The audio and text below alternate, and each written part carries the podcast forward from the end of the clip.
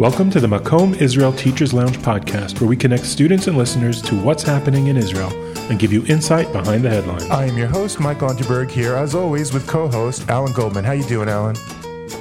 Uh, doing okay, Mike. Just got back from the supermarket, so. All right, very exciting. it's a thrilling day, especially in COVID times, yeah. to get out of the house. Our topic today exactly. is going to be. Uh, uh, the vaccination issue regarding Palestinians in the West Bank. And Alan, would you please introduce our guest who we brought to talk about that topic?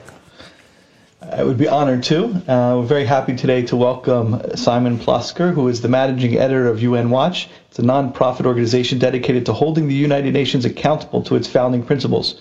From 2005 to 2020, Simon was managing editor of Honest Reporting, following several years of working in a variety of nonprofit organizations and immigrating to Israel from London in 2001.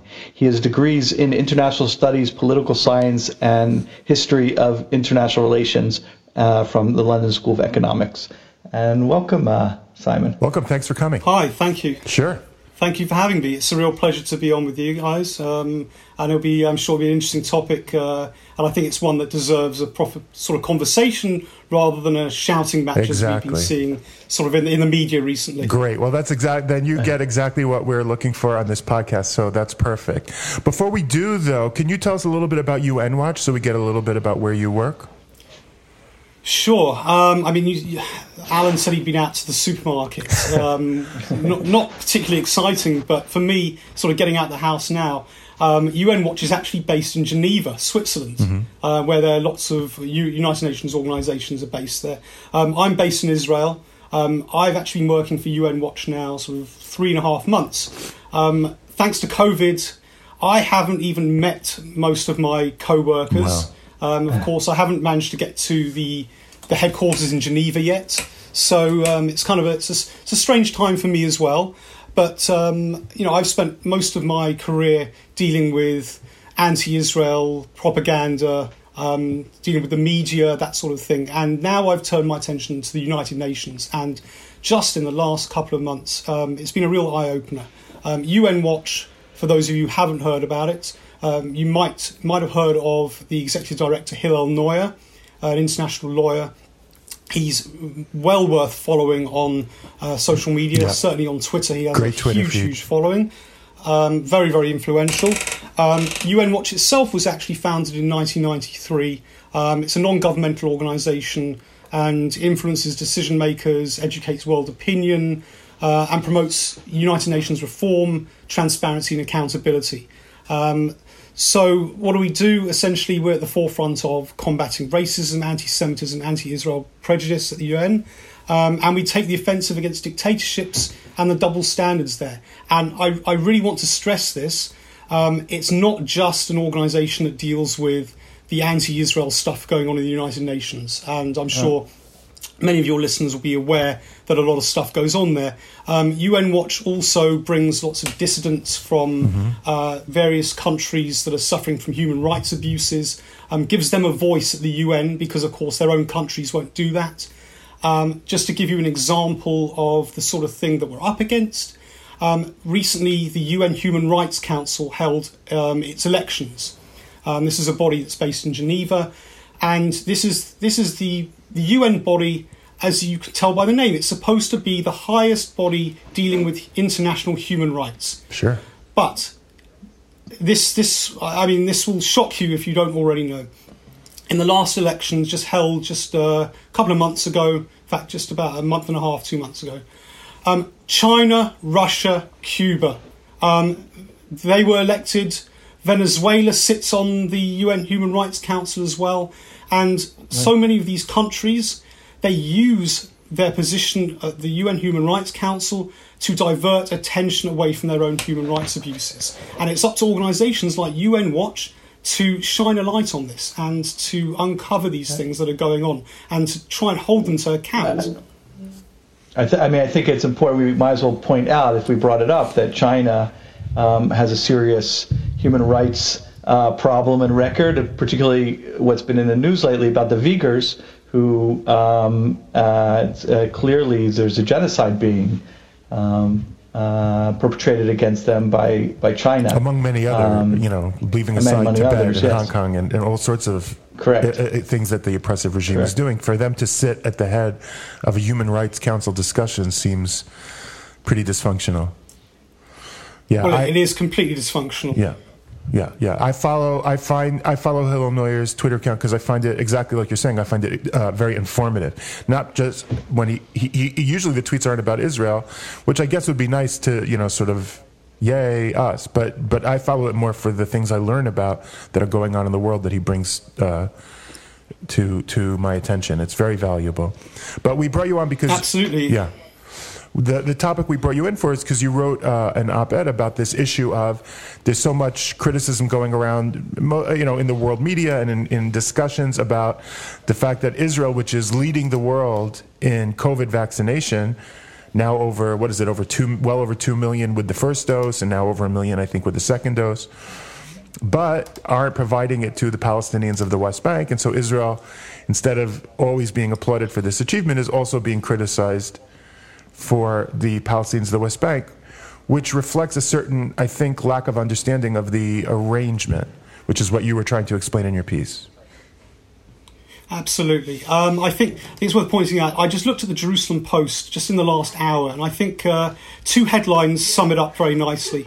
Um, we have one headline which says UN calls on Israel to help make vaccines available to Palestinians, mm-hmm. and right underneath it it's, uh, we have another headline. It says Israel cries blood libel over false Palestinian COVID 19 vaccines charge. um, so I think this really sums it up very nicely. It's not, it's not a clear cut issue here, there's a lot of nuance involved. Mm-hmm. And I think what's happened is uh, a discussion that I think should be had about um, about Israel's um, responsibilities towards the Palestinians. I think that's a, a perfectly legitimate conversation mm-hmm. to have. I think it's been hijacked by um, organizations and individuals with certain agendas, um, anti Israel agendas. They've jumped on a bandwagon here, and Israel's success in its vaccine program is being thrown back in its face. And I think it's worth pointing out. Um, I think maybe explain to your listeners, who those of you, those of them who don't know, just how successful uh, it is here. Um, as you just mentioned, um, you know, many of us have already had our va- uh, at least our first dosage of the vaccine. Um, I'm personally waiting for my second one uh, in the next couple of weeks, and it's brought a lot of world attention. Mm-hmm. Um, it's been in the media. A lot of countries are comparing their own vaccine rollouts with Israel's. Israel has become the world leader in demonstrating how this, and I hope it is going to work, how, how countries are going to get out of the horrible situation they find themselves in. So there's a lot of a lot of uh, publicity behind it, and perhaps some people would say, you know, maybe Israel shouldn't have uh, shouldn't have uh, jumped up and down and made such a big fuss about it. Look, I think we can be very rightly proud of the job we've done here rolling out the vaccines without getting into the whole the whole arguments as to how we ended up in this situation in the first place. That's possibly a political one as well as a health one. But in the meantime, we've seen non governmental organisations, um, the Palestinians themselves, all crying out in the media and elsewhere that Israel should have provided vaccines at the same time for the Palestinians in Gaza and the West Bank. Now, there are a number of arguments going on here. Um, one thing I want to dispel first of all um, this argument that the Israeli COVID uh, vaccine program is somehow racist. Hmm. Let's let's deal with that first because I think this is absolutely appalling. This charge. Um, the distribution plan in Israel does not discriminate. The vaccines available to all Israelis, regardless of their race or ethnicity. Um, Arab Israelis are, of course, absolutely entitled to it, and so are Palestinian residents of East Jerusalem who don't have Israeli citizenship. Um, they, and that's about two million people aware, out of Israelis, about twenty percent of Israel, and they're getting the vaccine right. at the same rates. It's not discriminating based on Me- meaning anybody, anybody who anybody who let's put uh, let me be clear to say anybody who has citizenship or residency right. in Israel belongs to a an HMO. I think part of it is being into mm-hmm. an HMO that is an Israeli HMO, right? What's an HMO? Um, Absolutely the that's a health, health uh, maintenance organisation. Mm-hmm. Right. Yeah, health maintenance organisation. We have four of them in this country. Um, it's in a way it's um, f- free healthcare for all, except that they are in essence private companies competing against each other for government funding. So they have a they, they have a uh, they're, private they have an incentive to uh, they're, they're non sorry, yeah, non, right. they're non-profit, but they have an incentive to perform yeah. um, to the best of their abilities to compete against each other. Um, yeah. And we've managed to, uh, and everything's digitized, which makes it so much easier. Anyone walks in, all their health records are on computer, and it of course makes things uh, incredibly efficient. And it's been an example to the rest of the world. But I think, as um, both of you well know, if you walk into an Israeli hospital or even into the clinics where they're performing these vaccinations, um, you will see um, Arab doctors treating Jewish patients, Jewish doctors treating Arab patients, Palestinians from East Jerusalem in um, in Jerusalem hospitals getting treated, um, and it's nothing nothing to do with their ethnicity or background or religion, um, right. and it's something we can be incredibly proud of. So this whole argument that somehow it's racist, uh, you know, that that really doesn't stand the test at all.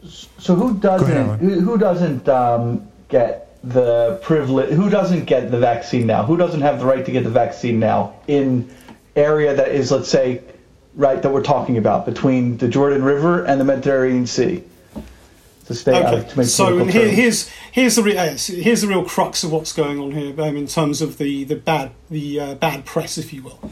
Um, so the Palestinians in Gaza um, are not entitled to um, Israeli um, vaccines, and neither are West Bank Palestinians who are under the civil control of the Palestinian Authority. And this is perhaps possibly the most important thing to point out here.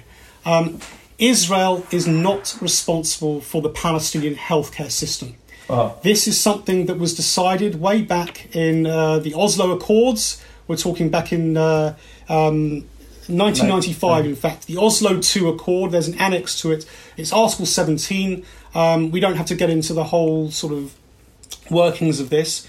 But, um, but just, without I'll, the technicals, just, just in general, what does that mean? Without the technicals, just to tell you, it means that Israel transferred responsibility for health, including vaccinations, to the Palestinian side. Now, concerning epidemics and contagious diseases, um, it actually provides for the parties to, I quote, exchange information and cooperate in combating them and develop methods for exchanging medical files and documents. So it means that essentially Israel is obliged to cooperate with the Palestinians and facilitate their efforts to acquire vaccines, um, and Israel's doing that.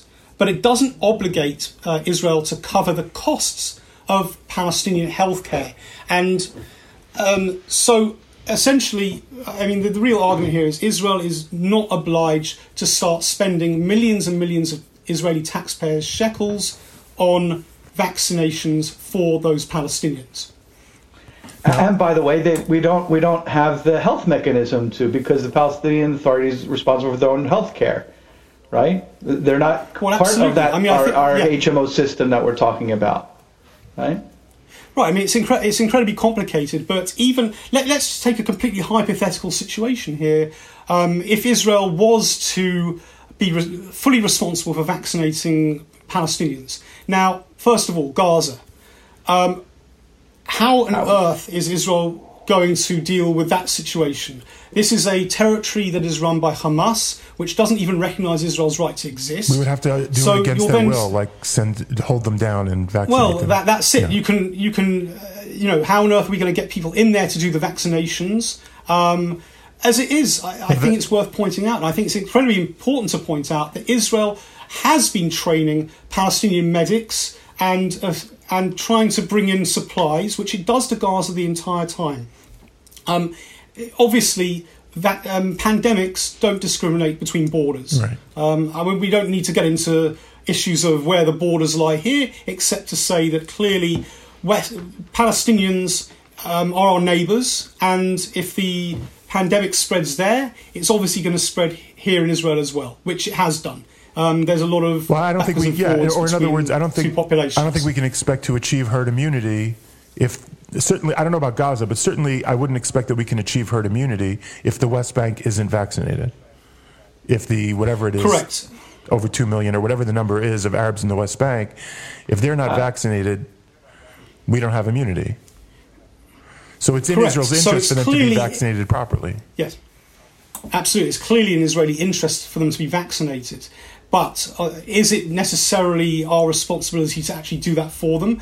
The Palestinians themselves, um, so in the last several months, um, they actually came out and said, We haven't asked Israel for the vaccines. We are making our own arrangements through the World Health Organization, which has also put together something called COVAX, which is basically a an, um, an organization set up to deal with countries or territories that aren't uh, aren't rich and aren't able to necessarily afford to deal with this situation by themselves. It's a way of bringing in vaccines in an organised fashion, perhaps at uh, um, less cost. Having said that, the Palestinians also said that they are making arrangements with other suppliers, including the Russians, who produce their Sputnik 5 vaccine. Now, I, I have no idea whether I, you know, I'm not sure whether I would want to put a Russian vaccine in my own my own body. Well, there are um, there are um, Palestinian medical experts saying they're nervous about it because it hasn't been properly vetted. Right, absolutely, and in fact, I think I just read just in the last day that the, the Russians themselves have uh, offered this vaccine at a, a, a ridiculously high cost, um, which I think is incredibly disappointing because if we've got all these, you know, other countries saying, "Well, Israel, you should be helping the Palestinians," well, clearly, trying to sell Palestinians um, vaccines at a vastly inflated cost is not going to help them at all. Um, so, and I think that's I think that's very very sad.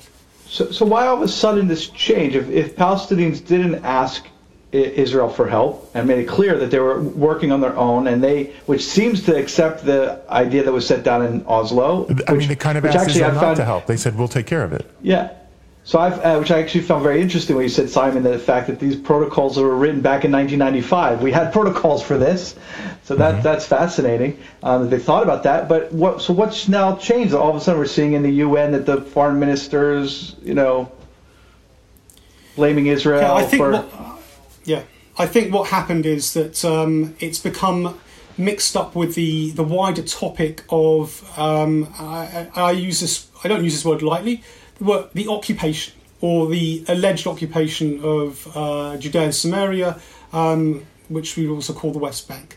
That, of course, is a topic for another time. It's a completely um, separate issue, but um, it comes back to this whole issue of Israel's control or how much control Israel has over the Palestinians. And a lot of non governmental organizations that have a long track record of bashing Israel for example, Human Rights Watch, Amnesty International, um, they've jumped on this as a way to have a go at Israel. But what was particularly interesting, I think, was you mentioned the Palestinians um, hadn't been interested in this uh, up till now. They had tried to deal with their own situation, they were making their own arrangements. But as soon as they saw um, organisations and individuals uh, starting to attack Israel over this issue, they saw an opportunity and they've jumped on the bandwagon. So now we have a situation where, as I said at the beginning of the program, um, a conversation that I think should be had about how we can help the Palestinians has now turned into a and ourselves in a way a shouting match. Yeah, um, and I think I think it's also worth pointing out that several months ago the Palestinians cut off cooperation with Israel um, over the annexation that was um, planned and didn't go ahead the annexation of the, the, Israeli annexation of the West Bank. The Palestinians cut off cooperation. During that time, um, the United Arab Emirates, for example, um, actually sent a plane load of medical supplies for the Palestinians, and it landed at Ben Gurion Airport. And the Palestinians said, "No, we will not accept this help, this aid, these medical um, medical things that are coming through, because it's been organised with Israel and it came through an Israeli airport." So you know, the Palestinians literally shot themselves in the foot there.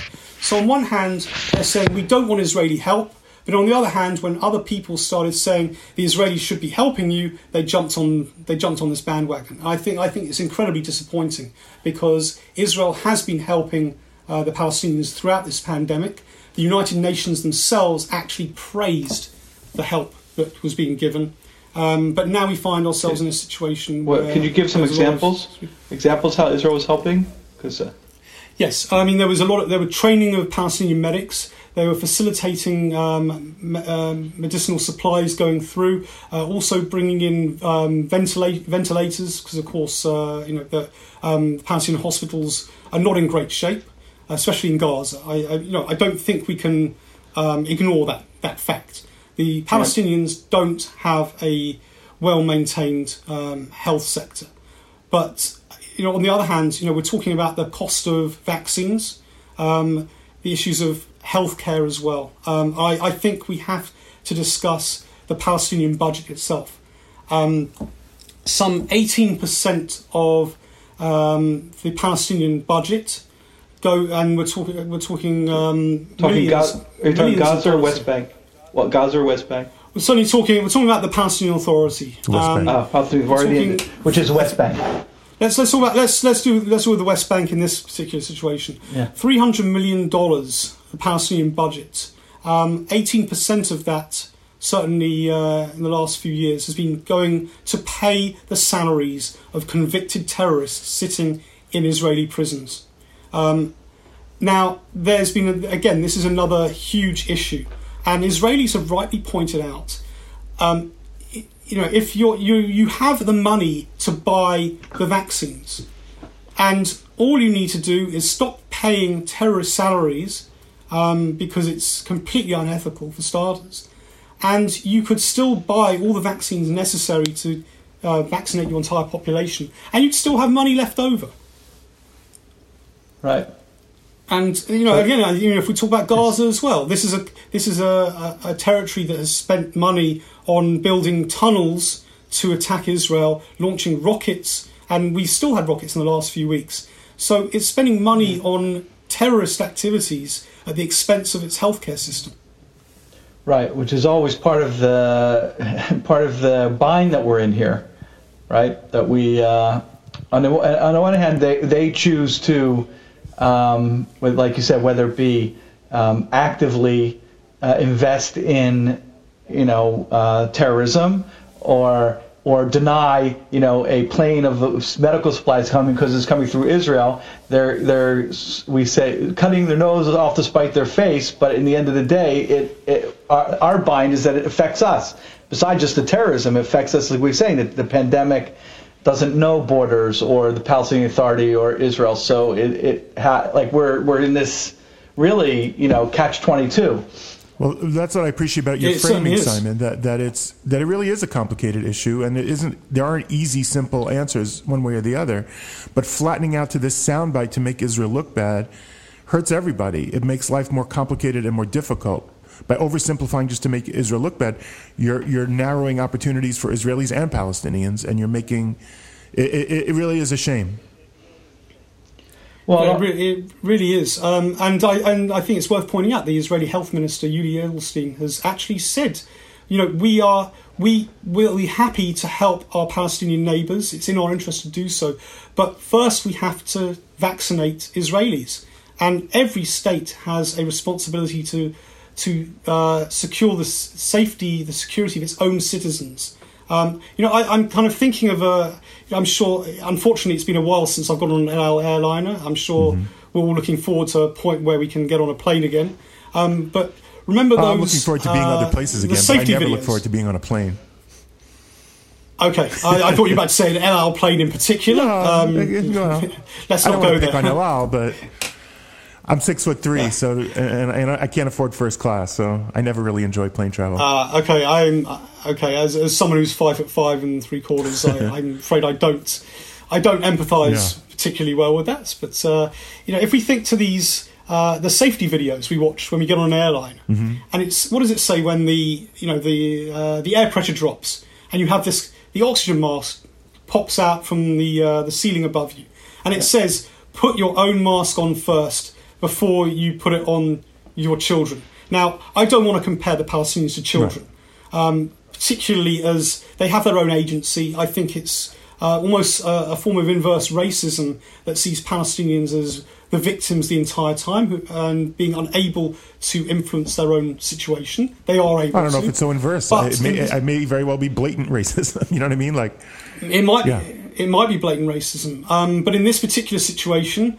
we need to get ourselves sorted first. And at that point, I really do hope that we're going to be able to offer more more help than we've been able to so far to our Palestinian neighbours. Because yes, it's of no no help to anyone if this pandemic stays in our region, um, and only Israelis are the ones who have been vaccinated. Yeah. I mean, I'll, I mean, I'll, uh, the thing I will say about this whole, you know, uh, let's say attack on Israel again, not to justify it or, or or to rationalize it, but what this whole situation does does kick, uh, pick out is is the, the discrepancy between Israel's uh, Israeli society and Palestinian society in terms economically um, and uh, democratically, freely. Right? There's a difference between having a freely elected democratic uh, government that's supposed to, you know, we we can all we have our issues with our own government, but in the end of the day, they are serving our needs because they are, are they, they work for us. Um, so I, I well, think a lot of this pandemic stuff just really yeah, highlights no, the differences between it's not Israeli just the differences. It highlights the, the, the, precarious nature of this unresolved situation. That you know there was this Oslo yeah. process in the '90s to try to establish some sort of yeah. meaningful way for the Palestinians to have a state. It didn't work. We're now in this weird limbo of they yeah. have an authority, but we still have military control, and so it create. So you have all these citizens of nothing, really, and that creates right. a terrible situation with this authority in charge of their health care. So you know, they're not citizens of Israel. They don't want to be citizens of Israel. And so we have this really awkward, complicated problem that, you know, soundbite accusations don't help at all. No, they certainly don't. I, I, you're, you're correct. I think, you know, we spent a lot of time over the last few years talking about separation from the Palestinians. But I think a situation like a pandemic mm-hmm. shows that you know you can separate all you want but ultimately we are going to have to learn to live with our neighbors mm-hmm. um, please god in peace mm-hmm. because something like this really does highlight how uh, you know the interconnectivity of things and there are still palestinians coming into work um, in israel from from the west bank um, some of us, you know, are more than happy to use their services. They build some of our houses they come in and uh, you know and do lots of uh, jobs for us as well. Mm-hmm. Some um, of us live in the West in. Jerusalem certainly, and right, absolutely. Um, so you know, there's no way no way getting around it. You know, we're going to have to deal with this together, and I think Israel has been very un- unfairly maligned for being successful in treating its own people, and we'll see we'll see uh, in the next few months. I think um, where where this goes. But I think it's also worth pointing out um, there are millions of Israelis who are still waiting sure. to be vaccinated. Mm-hmm. You know, I mean, yeah. as as as well as we've done so far, there are still a lot of people out there. The majority, the majority, who are still waiting, and I can't imagine any state that could justify telling its own population, um, you're going to have to wait because we've decided to, um, you know, out of whatever it is, um, call it international law or the generosity of our own hearts, we're giving a significant proportion of these valuable vaccines, which you, the taxpayer, have paid for, we're going to give them to our neighbours. Um, I, you know, at the moment we're seeing the Europeans, which asked, to, asked not to be helped. Right, exactly. They've got their own organisations as well. Um, we're even seeing at the moment the Europeans fighting amongst themselves. Um, I'm, I'm, originally from Britain. Britain left the European Union, and now the European Union is fighting with Britain over who's getting the uh, the vaccines, the dosages, the, um, all this stuff that's being produced in factories in Europe or in Britain. Who gets it first? Um, Britain said itself, you know, they paid up front earlier than the European Union, and therefore um, Pfizer and AstraZeneca, the t- two of the main um, main companies producing these vaccines, they've given it to them first. And you know what? This is uh, you know that's the way that's the way of the world, really. Yeah. Um, you know, we can look at not just the Palestinians. There are millions of people in poorer countries around the world who are also going to have to wait because they also haven't got first first dibs on this. Um, they can't necessarily afford it. They're waiting for the World Health Organization to come up with a, a package that is cheaper for them. So it, it does seem rather strange to me that the Palestinians are the ones that have managed to get all the publicity from this. Um, when there, I'm sure there are a lot of other people around the world who are sitting there thinking, we desperately need vaccines, really desperately. Yet, how is it that one one place on this planet has managed to get all of the publicity on this and managed to get all these people behind it, uh, screaming that Israel's done something wrong? So I'll tell, I'll tell you. I think I think it's a, it's a classic example. I don't know if it's the uh, the canary in the coal mine, but there we as you as you like highlighted, there's a serious problem between the countries that are the haves and the countries that are have not, just like there are people, right? And Israel makes Israel and Palestinians make such a perfect narrative for that because we're so close together. It's something people recognize, right? It's recognizable right? People, oh, we know there's a problem between those Israelis, those terrible Israelis, and the Pal- poor Palestinians, right? So, so it's it's such a an easy thing for the media to latch onto and for people, you know, to get that point across. Unfortunately, uh, it just seems to me it fits that paradigm so well for that, you know, um, uh, uh, to, to highlight this problem. Yeah, absolutely. I mean, it's like it's like a microcosm of uh, of a much yeah. larger issue, and again, it fits into this whole thing of a sort of rich, poor, David Goliath, um, yeah. and you know, there are far too many people who want to see uh, Israel as the the rich Goliath in this sense. Um, yeah. And this has been a perfect opportunity to twist the issue um, towards uh, malignant ends more light, less heat, instead of what, what you're trying to do, Simon, which is to bring more light and less heat. Everyone calm down, have a sound bites. It's part of the spirit of the age is this, you know, let's, let's, let's, it's, it's sort of a, a Twitter level communication of, oh, here's an accusation, let that stick without ever really getting to the bottom of it. Yeah, absolutely. And, you know, I'm obviously I deal with the United Nations now. Um, and I think it's really worth having a look at uh, what was said, I think, just today or yesterday. Um, I mentioned that headline in the Jerusalem Post um, about United Nations calls on Israel to help make vaccines available to Palestinians. Now, there's actually a lot of nuance there um, if you look behind the headline because there's a brand new um, UN Special Coordinator for the Middle East peace process. Um, his name is Tor Wennesland. I hope I pronounced it correctly. Well, we'll now, be hearing from him if, he he, said, if you didn't, because he's a regular listener to the podcast. He'll be very. or if he's not, if he's not already, he will be soon, yeah. I'm sure. Because if he's uh, coming here on a regular basis, he, he needs to needs to learn, learn the facts. That would be good, actually. Um, yeah. He, yeah. He, I mean, he's actually said that, uh, that Israel's launched this large scale vaccination, um, but he stopped short of saying that uh, Israel is directly responsible for su- supplying it. So he said, and I'll, I'll read you the quote here In this context, the UN continues to encourage Israel to help address the priority needs of Palestinians in the occupied Palestinian territories and to support COVID 19 vaccine availability more generally. He doesn't say Israel should be paying for the vaccines or even distributing. Well, that seems appropriate. He says they should it? be that helping seems... address. This is absolutely appropriate. Yeah. I think it's very, very interesting that this is coming from someone from the United Nations. Um, and he even says that Israel has worked closely with the UN and its partners throughout the course of this pandemic to ensure that equipment and supplies have been delivered throughout the occupied West Bank, including East Jerusalem and Gaza. So you know, um, you know, let's uh, let's recognise this. This is actually a very, very fair comment from someone at the UN, and I think this is a very positive start for the new uh, the new envoy. Um, he only arrived literally the last few days, so hopefully this sort of thing continues because I think there's a bit more nuance there. Um, yes, Israel can help, but Israel's not. Israel doesn't need to be um, punished for its own success. Well, vilifying and finger pointing isn't making things better in a complicated situation. Do you have a sense of optimism that things can become better? you know, with with attitudes like that that are intelligent, informed, moderate, and actually constructive?